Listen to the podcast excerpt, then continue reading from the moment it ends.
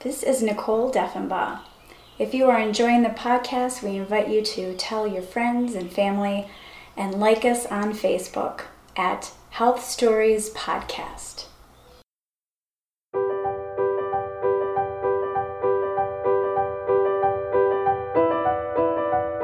So the moment that really sticks out was when it had been three years of visiting different providers looking for answers um, about the chronic pain that I was facing, and I had always been relatively patient and com- compliant, I suppose, with what they had asked and wanted me to try.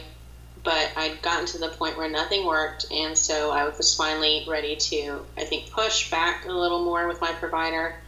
I think I was 20, so I was still feeling kind of young and vulnerable, but it had been, the pain had become something that got in the way of me functioning day to day.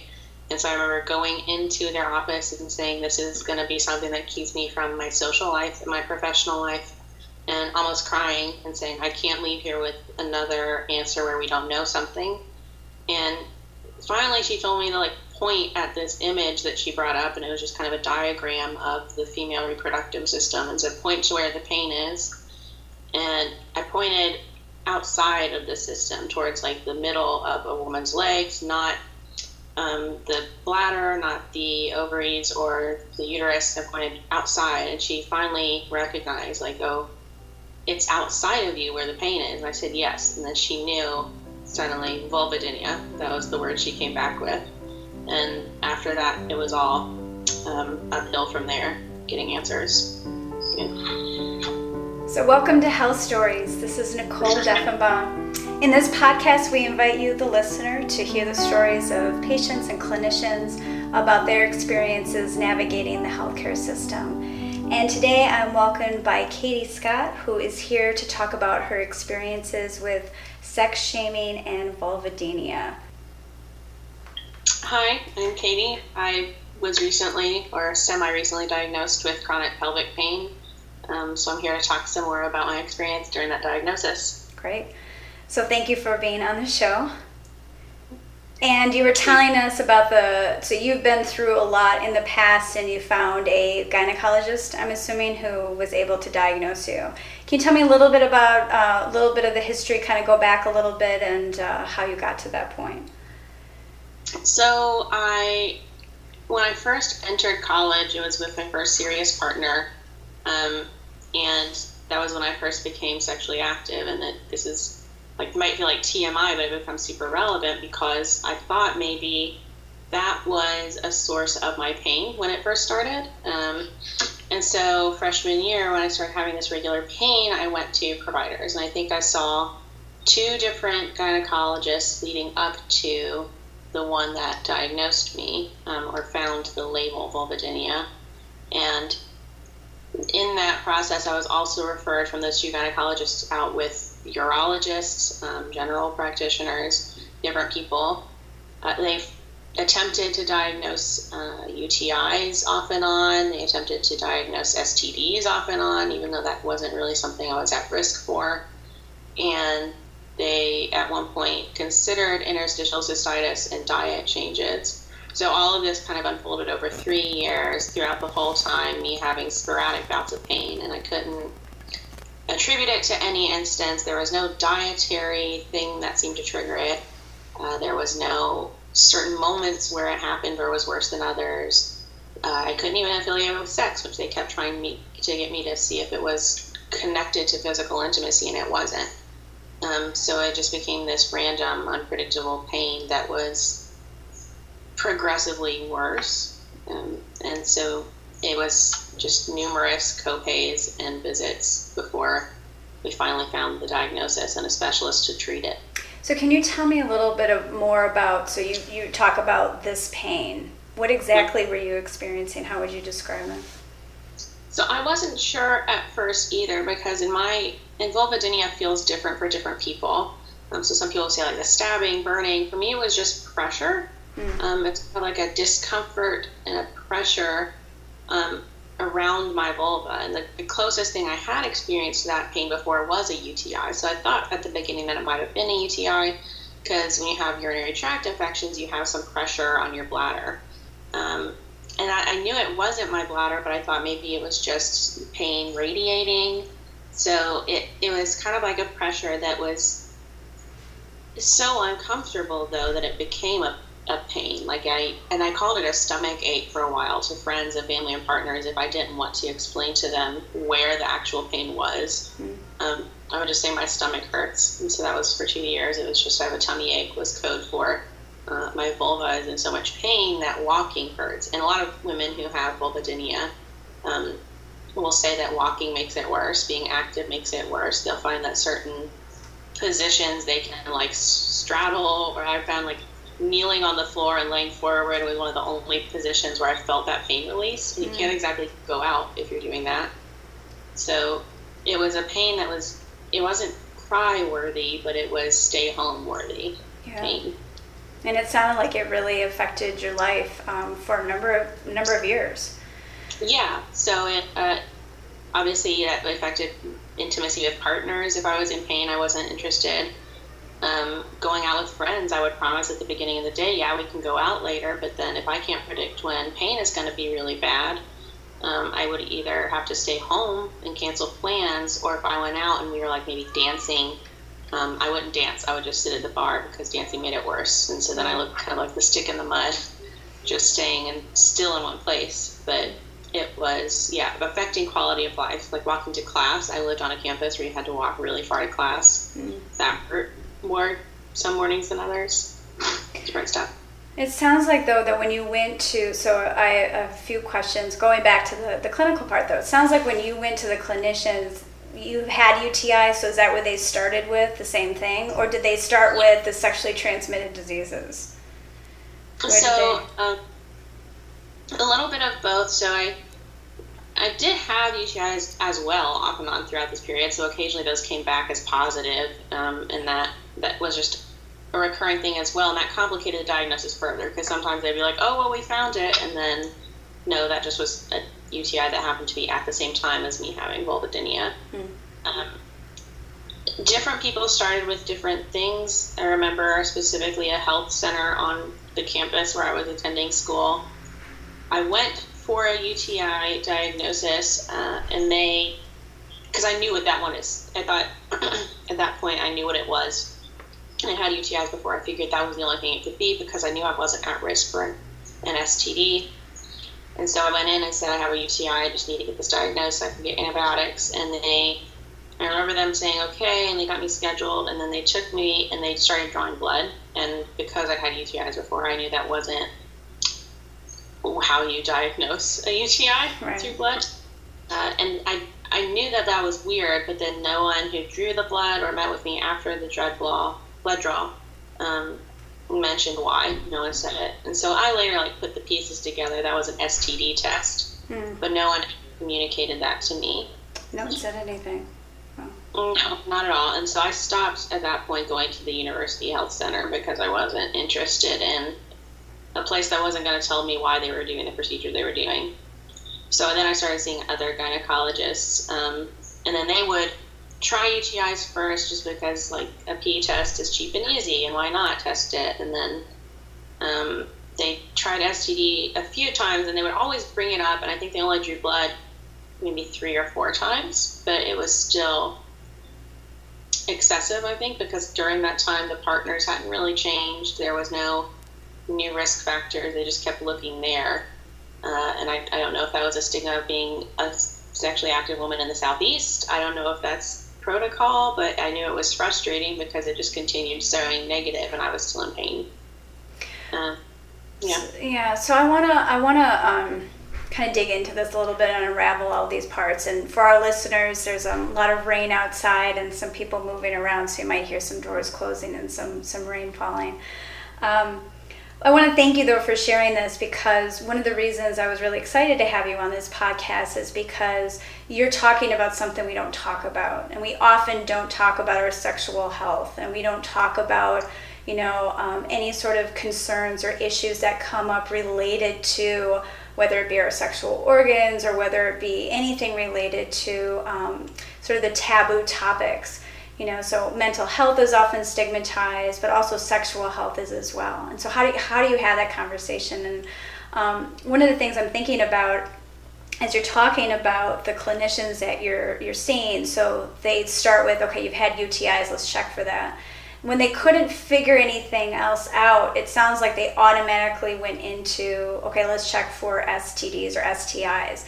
Um, having worked with clinicians, I guess, given I've heard this before, so given a person's age group or given their history, it might make sense that they they would do some tests, right?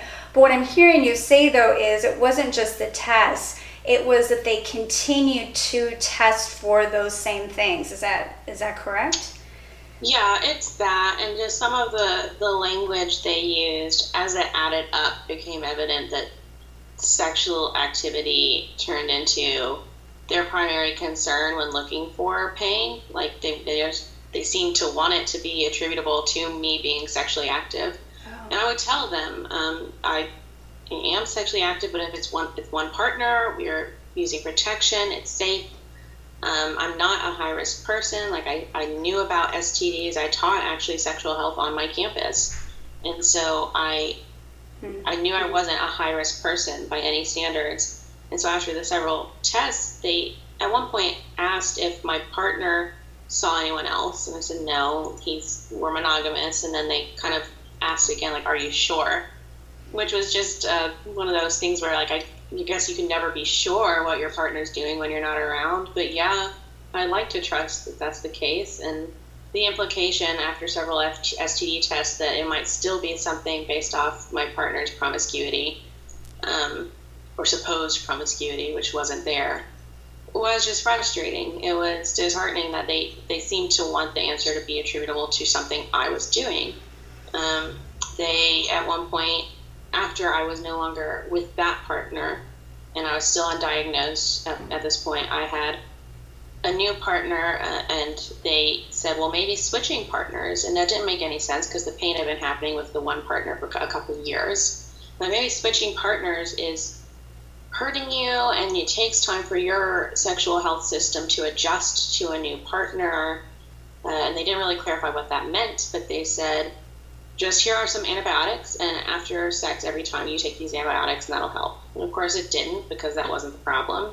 Did they uh, say? Uh, I, I, I, don't mean to interrupt you, Katie. Did they say why they kept giving you antibiotics? So none of the tests came back positive, but they were giving you antibiotics for what? Do you know? They didn't know. They didn't know. They're like UTIs, no. STDs, no. Um, it, and this was like a last ditch effort of we don't know what's going on. Maybe you're like maybe your vagina has to adjust to the bacteria that are new every single time. That was their logic, and that's all they explained to me.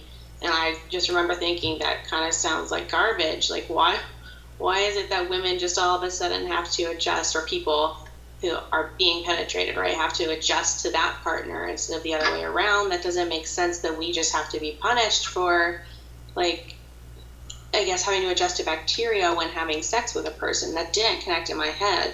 And the more I've researched it, because it wasn't relevant, that wasn't true, it just kind of felt like this. And I don't know that the provider meant it to be a, a blaming thing or a shaming thing, but it felt like one of those things where you choosing to be sexually active with someone new has brought this upon yourself. Yeah. Deal with it.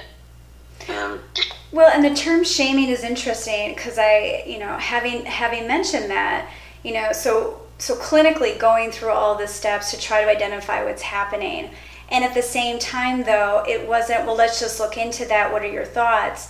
It was that, well, are you sure? Are you sure that your partner isn't doing, are you, you know? And so I, I think it's interesting and I, and to, to use that word, to be able to say how much of this is sex shaming, you know, that you are um, a single, so I'm, I'm assuming, but unmarried individual, right, at this time who lived in the South um, Southeast, you said. And so as a result, you're getting a lot of questions and assumptions about your sexual health. And again, not that it's not appropriate to ask questions, right, about your, your sexual health, but you continue to say, I'm with the same person in the same relationship for a long period of time. You know, I am not aware that my partner is. They continue to test you. So, how, how long does this go on for, would you say? Um, so I was with the partner when the pain started. I was with the same partner dealing with the pain for two years, and it just happened that the pain aligned with the time where I first became um, sexually active with that partner. It and so I was willing to consider what the provider said. Like I, I appreciate that they have medical training. I appreciate that they know things I don't. I want them to be right because that's their job is to be right. But then at the same time, they're even in my job, like I could be trained to do things the right way and still mess up. Um, and looking more at my condition, it's not common. It's it's something that would be difficult to find, and that turns into a broader conversation about just the diagnostic delay for most chronic pelvic pain conditions. Um, but it, like, I was willing to tolerate it for a very long time, right? I pursued answers for three years, not giving up. Mm-hmm. Um, but I was also able to do that because of privileges I had with health insurance and my parents being willing to help pay for things. Um, and I switched. I, I, I, stopped going to that university health center once they kind of did the blood draw without telling me why. Uh, there was then a a different gynecologist than the one who diagnosed me was the person who said, um, maybe it's just every time you have a new sexual partner, you're going to be in pain. Um, because there's a way, even if that were the case, to, to deliver that information delicately, and that's not what happened. It it felt very much so like a if you would just stick with one partner and not be sexually active at all, this wouldn't be happening. Hmm. Wow. So bedside manner, right? it yeah. matters. Yeah, it definitely does. Um, I so going so think I, I just want to pause again and and um, just to be able to say that uh, appreciate you're talking about this because again this is not something that people talk about um, and the fact that you're revealing the, the long two almost three year journey that you went through and having this conversation over and over again with clinicians. You had said before, though, that it was something that you didn't talk with with your family and friends. You talked about it as stomach pain. Can you talk a little bit about um, a little bit about that? Yeah, um, and so I think this just goes back to so there's uh, some research I've done, and it talks about just in general menstruation, right, is still something that's stigmatized, and this will tie back in in a minute. But menstruation is stigmatized. Mothers teach their daughters kind of what it is, and some girls might talk about it in school growing up, but it's it's still not largely talked about. Even if it's a health process, it's we kind of say that oh I'm cramping, but you still don't say the word menstruation or the word period if you're in pain, right? You you dissociate that experience and the pain or any problems with it from the reproductive region where it's happening because that's the dirty part. Um, and so I had, like, I knew that I, my mom was a safe zone, like, so I told her what was going on, and she helped me go through the diagnostic process, which was good because I couldn't have paid for all the copays and tests on my own. Um, and like sexual partners, I would talk about it with after a while, not very new sexual partners, but um, like if they had to see me for a while, and there were certain nights where I was just in pain and had to twist myself into weird positions to deal with it, um, they needed to know. So the, the people who were needing to know, I eventually disclosed why what the pain was. Like it's in my vagina, and they're like, "Is it like a bladder infection?" No, I don't think so. It's outside of it. It doesn't make sense um, and they would just say okay. And then from there on, I still used the code that like once I told them what the code tummy ache means, I still said my stomach hurts. Mm-hmm. Um, and they came to know what that was, and so it was one of the things because I also had to have that because it would hit in public. So even the few people I felt safe maybe saying where the pain was and what was happening, um, if it struck while we were grocery shopping and I was all of a sudden not being able to walk very well, they would need to know what was wrong, and I'd say my stomach hurts. And I say, okay, you know what that means. It's fine. Let's just get get out and get home.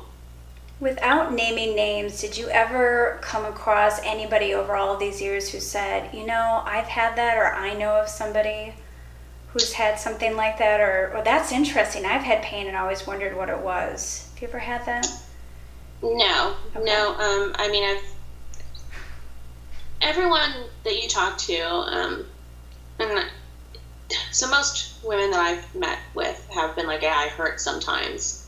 Like, oh, sometimes it hurts after sex, or sometimes it hurts when I eat certain things, or sometimes, but it becomes kind of this monolith of pain where like everyone's pain becomes the same thing. As long as it's in this general region mm-hmm. below the belt and above the knees, um, the pain kind of gets stuck all together. And in some ways, that's because it's like diagnostically, if you look at um, like irritable bowel syndrome and endometriosis and interstitial cystitis and chronic cramping during periods, like that, the symptoms kind of do all blend together. They are reported similarly.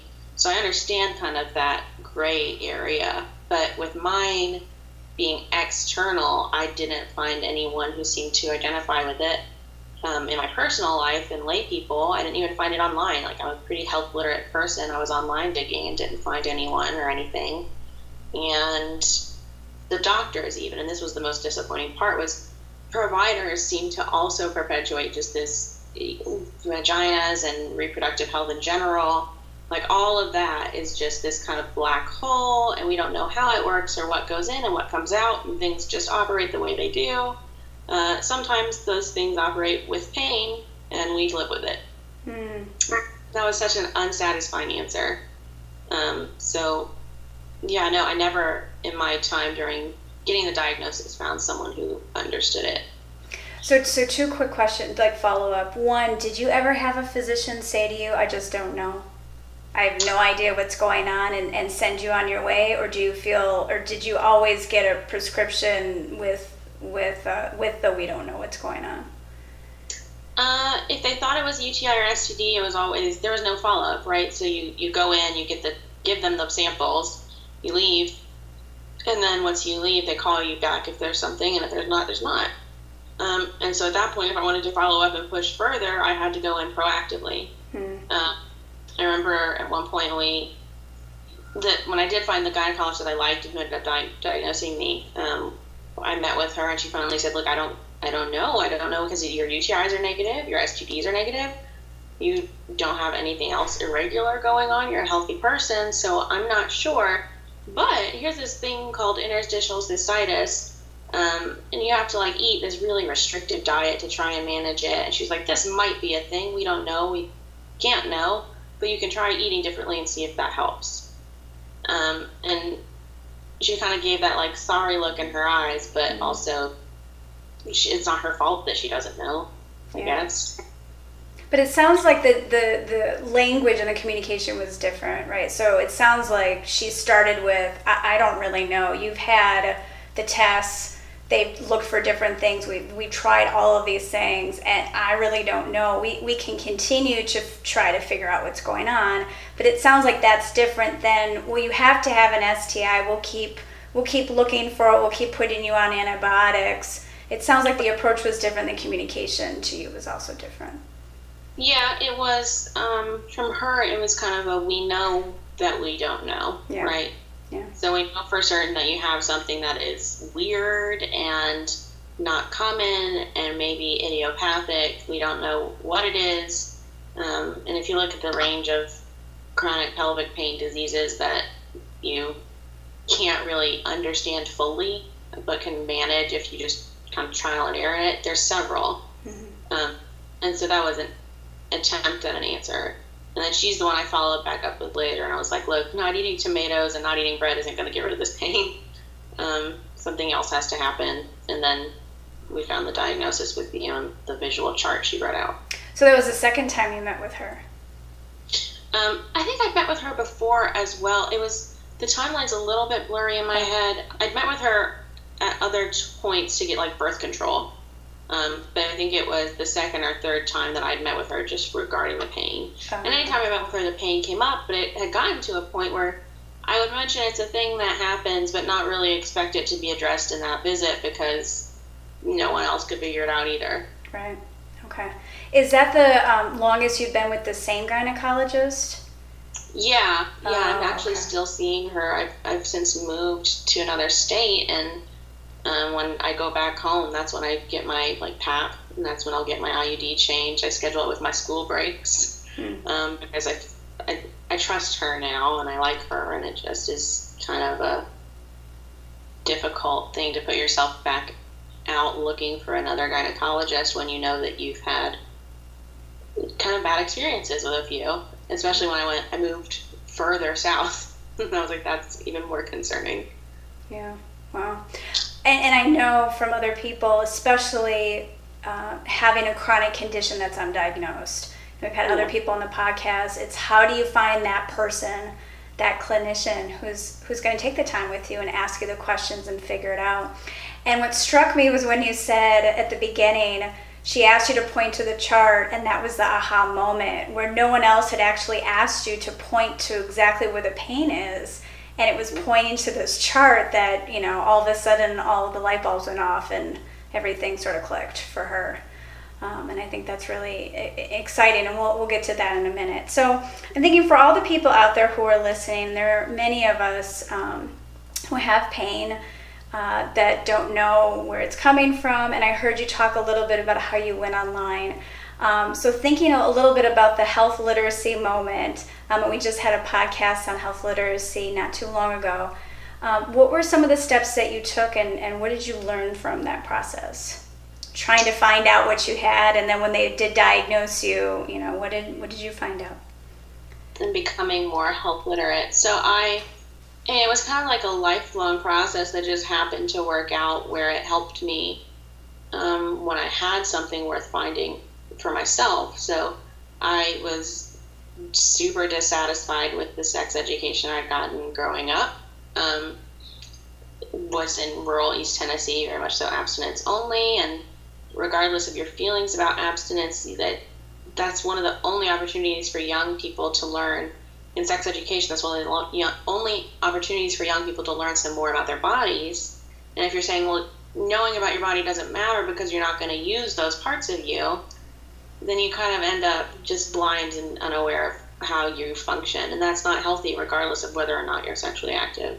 So I was really disappointed with that growing up. And then when I got to college, um, there was a volunteer group that it was just a bunch of students who went and educated other students on health issues, and they worked with the university to educate them on health issues like sexual health, um, how to know when you've overdosed on alcohol, and how to be an active bystander in those situations, um, healthy relationships. And that was when I really was emphasizing sexual health when I taught it. I was curious about that. I liked that. I wanted to provide more people that information. Um, students seemed receptive to that information when you came and told them because they were actually learning something that they thought they could use. Um, and so that I, I, kind of learned through that program before I even realized I needed that information more about sexual health and what are signs of STDs and what are risk factors of STDs. Um, how does bacteria or something enter in and out of people's bodies through sex or through other uh, ways. And so that kind of helped me process like I know why I'm getting blood drawn when they do it and don't tell me. I know that I'm not at risk for STDs and they're kind of wasting their time with this. And so that's what prompted me to then get more online mm. Interest, right? So I went online and started looking for answers outside of the things the doctors were telling me because I've gotten an education on those things that told me the doctors were not doing what they needed to. Um, as for online, I it was weird. Different answers came up. Endometriosis came up. Um, UTIs kept coming up because I said like pain, um, and I didn't know how to even describe it because I didn't like I wasn't even super familiar with the language of the vulva. Like I knew that's what it was, but it the idea that just that area of skin could be in pain um, was foreign to me. I didn't think that was a thing that happened. It was just right. It's like uh, if all of a sudden the skin on your elbow started hurting in my mind, that's what it was like. And I was like, that's not something people just experience. So I kept trying to word the pain in my own language when doing these like searches on WebMD. And I couldn't even articulate my own pain or my own hmm. body. And so the searches weren't super productive. Hmm. Yeah, and so how do you how do you search for the thing that you don't know what it is, right? I'm hearing you say like there's this pain on this part of my body because we don't talk about it. You know, so so as a clinical communication specialist, there's all these books I've been um, looking up and reading, clinical communication skills. Um, Danielle Ofri has what patients say and what doctors hear. Um, doctors talking with patients, patients talking with doctors. There's all these different books, and one of the things that keeps coming up is if clinicians aren't comfortable talking about sex, then they're going to be even less comfortable having that discussion with their patients. And think about it when in our history is this topic really embraced other than a class that you have, you know, in elementary school or middle school? you know, where do we get our sex education? And I'm hearing you say that. You know, you found a group on your campus, right, that was addressing this. And I think that's, you know, a great place to start. And for people who are listening, where in the institution that you're at or even the organization, um, especially if it's in healthcare or related to, you know, institution of higher education, where are these conversations happening? You know and the conversation not just about sex and reproduction but the conversation about our bodies and about our sexual health and you know where are we talking about these things? And so i'm hearing you say that we lack sort of the the language but also the comfort you know and you were embarrassed to talk to others and, and when do we get to that point of as a society to feel comfortable?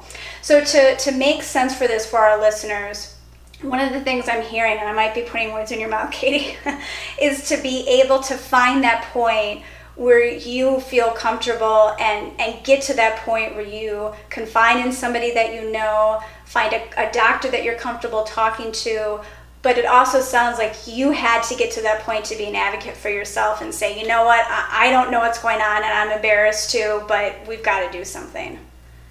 Yeah, absolutely. And I think it's I think it's pretty gendered. Like I get the the vibe, and I have a brother, and he's kind of affirmed this too that men are taught about their bodies and the way they operate, whether or not they plan on being sexually active, right? Like we just kind of assume they need to know how to use the things below their belt, and they should know how to take care of that um, from the beginning. And I think for a lot of women, like it's the you don't need to know how any of this works until you start using it for sex. So for now, just kind of pretend it's not there. Oh you know? wow, yeah, that definitely uh, rings true. Yeah, and it was um, just for those who are are listening. I, I even found it in here. There was a, a specific um, entry, and I'm opening actually to the book because I was just reading about this. There was some research, and it, it talks about um, the discomfort, this is from the communication, clinical communication skills. Um, there were some studies that were done here, and they talk about physicians having little confidence or feeling embarrassed discussing sex and sexuality. Um, and what they found in this information is um, in some of the research they found barriers to this discussion was language, comprehension problems, but also insufficient training, ethnic differences, um, the patient had no genital complaints, fear of embarrassing the patient. You know, so all of these different reasons that we don't have these conversations um, and the importance of doing it. So how did how did you get to that point? What what happened? What clicked for you that you were like, that's it. I, I you know, I need you to hear me out. I need to, or or, or is it more? It sounds like it was more of a, a process over time. I mean, I think it was. I think it was a process. Like I was always fairly comfortable answering questions. Um, the idea of asking questions, I, I never knew in many visits what questions to ask. So they'll always ask, "Do you have any questions for me?" And I like, I don't know what to ask. Um, and so the learning process, it was just becoming frustrated with my own experience, becoming um, reflecting on some of the things they'd said and done in practices, and saying that's not okay. That actually, actually is kind of maybe sex shaming and and maybe sexist and becoming frustrated with that as well as frustrated with my own pain. I kept waiting for it to go away. Um, and it was no matter if I was sexually active at the time with one partner or not sexually active at all or drinking enough water to avoid a UTI. Like I was doing all the right steps and testing all the things and nothing helped. Mm-hmm. Um, and so I just, the, the motivation to learn more and then to become more assertive with my providers was just a matter of my own frustration. And that's why, I, I mean, that the only time I came near tears in a provider's office was the time where they finally brought out that picture and said, point where the pain is. Like, let's try this again. Um, and it was amazing. Like I said before, I'm certain that the pain feels like it's outside. It doesn't feel like it's inside. It doesn't feel like it's like louder. It's not just painful when I pee. It's not just painful after sex. It's random and it's outside. Um, and for some reason, it took me nearly crying in the office for that to become worth, like that message to become something we should look further into. Hmm. You had mentioned questions that you you didn't know what questions to ask when they said, "Do you have any questions?" So for people listening, I'm thinking of tips and advice that you might offer. What are some questions that you figured out that um, were worth asking? Um, I think it's a matter of, of what questions to ask as well as what information to emphasize. Um, so a lot of the time they told me to just keep tracking, track when the pain happens, keep a log and find the pattern. And sometimes there's no pattern, and that's okay, and you need to tell them that. And I, I tried to, and I was like, well, maybe I'm just missing, maybe I'm not looking close enough. And it got to a point where I had to be like certain that I knew my own body well enough, I knew my own pain well enough, and I, I knew I was smart enough to know that the pattern wasn't there there was no pattern with sex or drinking water or eating the right foods. Um, it was random, and being able to emphasize that by the end of it was important. Um, questions like, why are you drawing blood? Obviously. Mm. Anytime someone's taking fluids from you, I think you have a right to know why, and I never even thought about that as being worthwhile to ask. Um, That's great advice. What, yeah, what STDs are you testing for, and how likely is that really that it's the case if and it, may just be re-emphasizing that you're the expert of your own body because it I read something somewhere where someone was saying that you know providers will say, "Well, I went to school for X years, and so I know this." It's like, okay, but I've I've lived my whole life with this pain, and you haven't. So you may be the expert in the diagnostic process, but you're not the expert in experiencing this pain. You're not the expert in tracking it and the way it works in my schedule. Um, and so it was a matter for me of both being able to ask the questions of why and expect an answer, mm-hmm. and being able to push when they gave me an answer that I or told me to do something that I knew wouldn't help. Mm.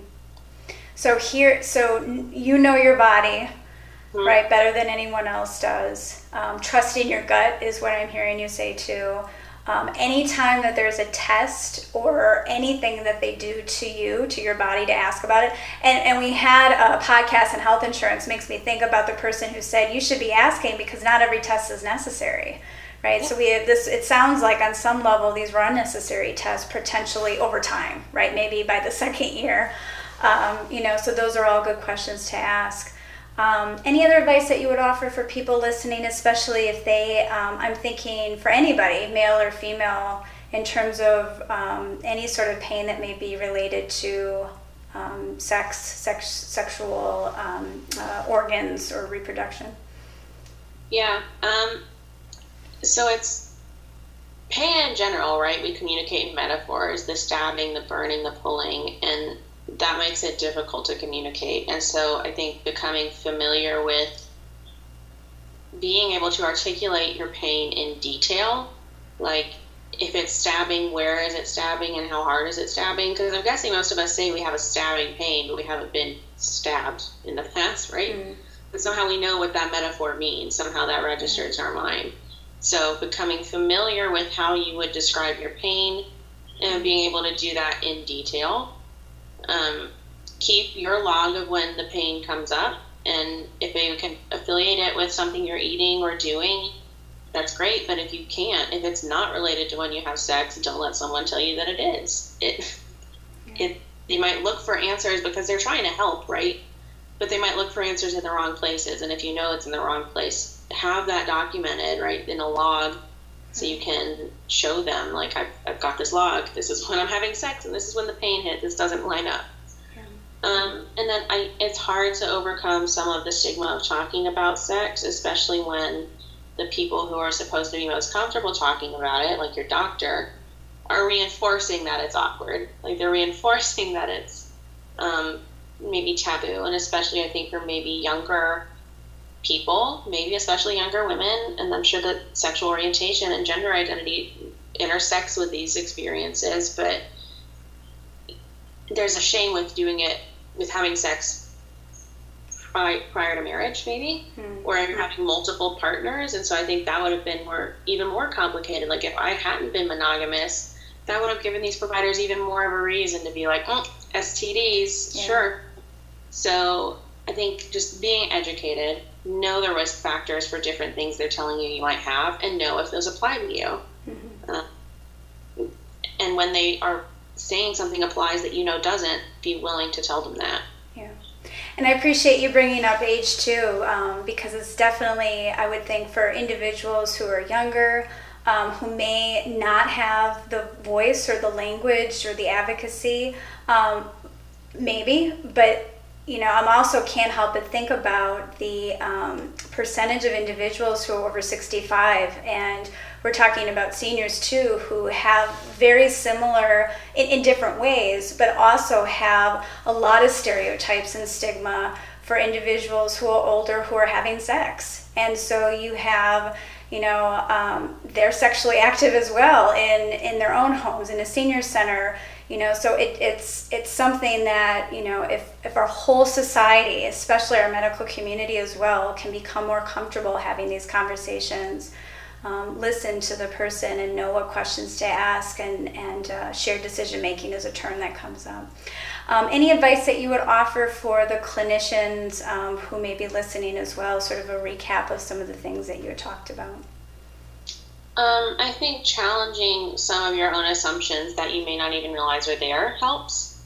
So there's stereotypes that you know, and you said older people like that they might complain about the like the least pain, um, and sometimes women get that too, and women get kind of both both ends of the stick. Like we would we're too weak to handle pain, so we treat we seek treatment for it sooner because we're weak. But also, we should be able to manage extreme levels of pain because we can experience childbirth, and that's terrible, right? Mm-hmm. So we kind of get both ends of that. Like, how much should we be able to manage stick?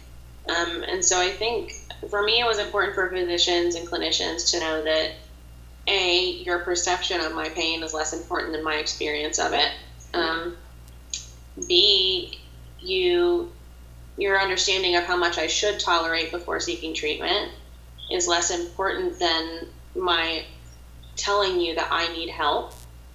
Um, and then challenging maybe too the idea that we should look for the most common thing first, especially not every single time. And certainly there's a, an efficiency matter to checking for UTIs and STDs first. Um, and when you're in med school, there's an efficiency matter to studying the common stuff instead of the rare vulvodynia cases. Um, but if you're trying to establish your medical knowledge and practice based on what's the common good and how can I do the most good for the most people, you leave some people out who are also in desperate need of help. And so this kind of, I felt very much so like these providers didn't even know the word vulvodynia to offer it to me as a potential thing to research because it was rare and why would they know it? There was one person in Tennessee that treated it, and I had to mm-hmm. kind of seek that person out um, after they told me what the label was for what I might have. Um, and so for rare conditions, you, providers need to be willing, I think, to seek those proactively more because patients aren't always going to be able to advocate for themselves. Right. Yeah. Yeah, maybe and and you know to start with what may be most common for that demographic, right? Right. But at what point do you start asking the other questions? And and and it can be harder if there isn't sort of that continuity with the same provider and your story follows you, right? And so to be able to think outside the box too. But Katie, something you had mentioned when I first met you is that it's not actually as rare as you had thought. Um, can you talk a little bit about what you found in terms of vulvodynia? So, just in general, what I think is coming to light more now is that it's underreported mm-hmm. and maybe misdiagnosed a lot. Um, and it, a lot of women who have these symptoms do just accept for their lives that sometimes they're in pain. That's normal. Um, and so there's research that shows it's it's becoming more common but mostly because people are seeking treatment sooner, providers are providing treatment sooner. Um, I think we're kind of in a stage as a country and a, a generation where we're teaching women to take more control of their reproductive health and to not accept pain as normal. Mm-hmm. Um, and I think as that happens, we're going to see more diagnoses of things that might have previously been considered rare. Um, and see that they're not as uncommon as we think. And technically, vulvodynia isn't a condition, right? It's a symptom of that can come from many different conditions. Um, but it's considered like this uncommon thing. It's not something you hear about much.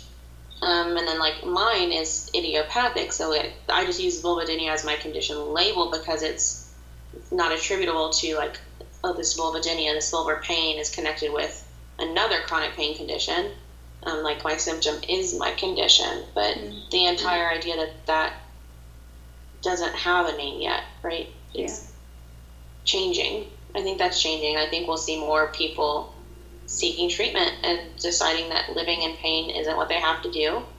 Um, I think our statistics for reporting cases like these will be different. Yeah, and whether vulvodynia is something that is underreported or whether it's something that you know we're just learning more about. Um, again, the more we talk about conditions and um, symptoms that aren't discussed, we might end up revealing more and learning a lot more. Um, I can't thank you enough for being on the show, Katie. Thank you so much for taking the time and sharing your story. Thank you for having me. Um, so, if our listeners want more information, um, vulvodynia, uh, do you have any resources or sites that you have gone to? So that's there's not a whole lot of sites out there right now. Um, I think there's like a Vulvodynia Association site that has mm-hmm. some information and collects some research articles. Um, and I think there are some support groups forming. I haven't sought them, okay. mostly because when I finally found my label and treatment, mine went essentially away. With regular treatment, mine has dissipated. Mm-hmm. Um, but I think there's other people who have more trouble managing vulvodynia, and so they have support groups for their ongoing pain. Yeah, excellent. So thank you for being on the show. Thank you to our listeners for listening. Uh, we encourage you to like us on Facebook, and you can also find us on castos.com. Uh, please feel free to and send any messages to nicoledeffenbaugh.com backslash blog. We look forward to hearing your comments and inviting you on the show if you're interested. This is Nicole Deffenbaugh with Health Stories.